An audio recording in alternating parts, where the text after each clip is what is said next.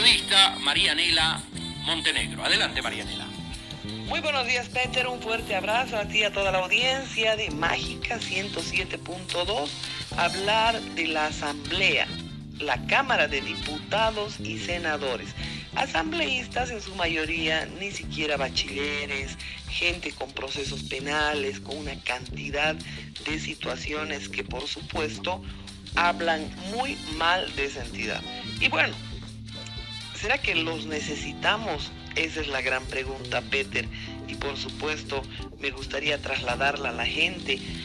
Yo digo, necesitamos 166 parlamentarios. Es importante porque sorprende la inútil Asamblea Plurimacista que se ha resistido a aprobar créditos para atender la pandemia. Igual, hace más de ocho meses que no aprueba la ley para destinar el 10% del presupuesto a la salud. Son ineptos, son corruptos y el Estado gasta fantasía para que trabajen otros verdugos. Y ustedes se preguntarán cómo. Y les digo, primero, ahora mismo estamos pagando para abogar para que les otorguen salvoconducto a los criminales asilados en la Embajada de México. Pagamos para que tramiten ley de inmunidad para los terroristas que han dinamitado cerros, han destruido carreteras, no han permitido el paso de ambulancias e insumos médicos en sus bloqueos partidarios.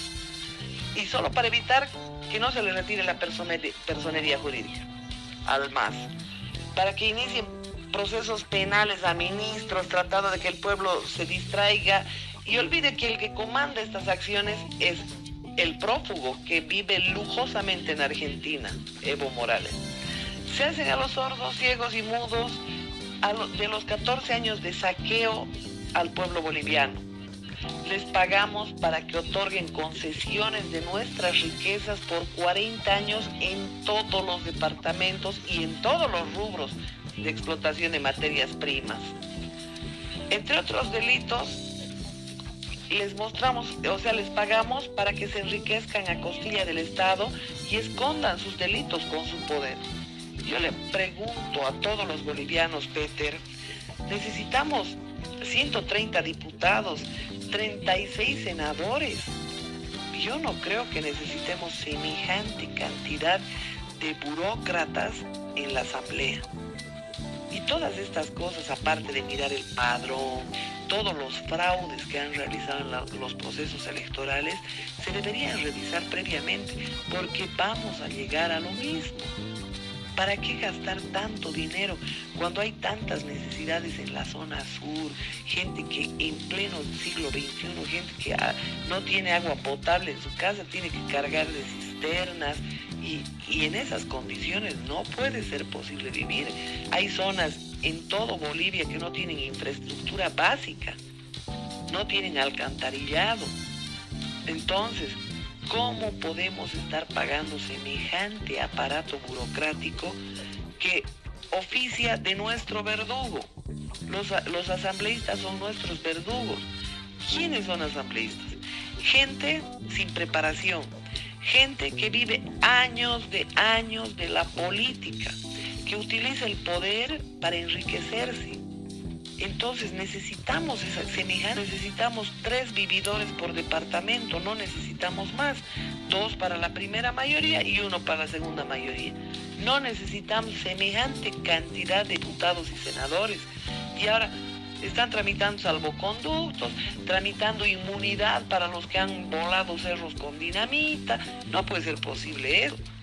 Ya los bolivianos nos han visto la cara de, y permítanme usar este término, la cara de estúpidos. El más que es lo que ha hecho en estos 14 años, sojuzgar al ciudadano rural. Mucha gente de la ciudad eh, quiere eh, ponerse en contra de los, de los ciudadanos rurales, pero no es así, ellos son doble víctima. Primero son víctimas de los, de los eh, dirigentes abusivos, que toman represalias, que los obligan, que los multan, que no los dejan vivir en paz. Y segundo, son víctimas del Estado porque el Estado los ha abandonado. Hay comunidades en las que no hay un, solo policía. ¿Quién se van a quejar de los abusos del dirigente? Hay comunidades en las que tienen que caminar kilómetros para llegar a un juzgado, a un fiscal. ¿A quién se van a quejar? Entonces están sojuzgados por los dirigentes y esto es lo, incluso en el Chapare les diría a mis amigos. Entonces esto es lo que tenemos que empezar a comprender de verdad nuestra Bolivia. Y de hecho yo opino tanto zángano de tanta piraña que está prendida de la maquinaria del Estado. No necesitamos 136 diputados, mucho menos 36 senadores. Ellos tienen además asesores, choferes, eh, tienen cantidad de gente a su disposición, pasajes gratis, oficinas y no sé cuánta historia. Así que piénsenlo, un fuerte abrazo y vamos madurando las cosas. Bueno, muchísimas gracias. Elocuente, objetivo, eh, el análisis de nuestra compañera de trabajo, María Nela Montenegro. Vamos a seguir con ustedes, somos Radio Mágica.